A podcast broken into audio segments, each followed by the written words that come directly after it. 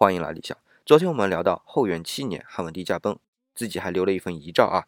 除了大的框架我们昨天说过之外呢，还有一些细节也很值得我们去了解。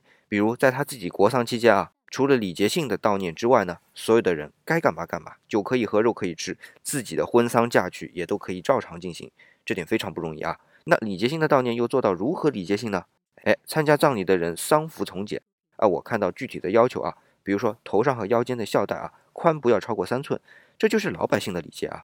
那对于棺椁，就不要用布或者绢帛来覆盖的。与邻军护灵这种事儿也免了。大家如果要悼念呢，也就给个早晚的时间，其他时间不得耽误日常的生产生活。然后整个国丧的时间啊，只有三十六天，三年啥的就免了。那至于自己的墓葬开挖和封土呢，就让周亚夫、蜀国汉和张武带着周边郡县一万多人来干就行了。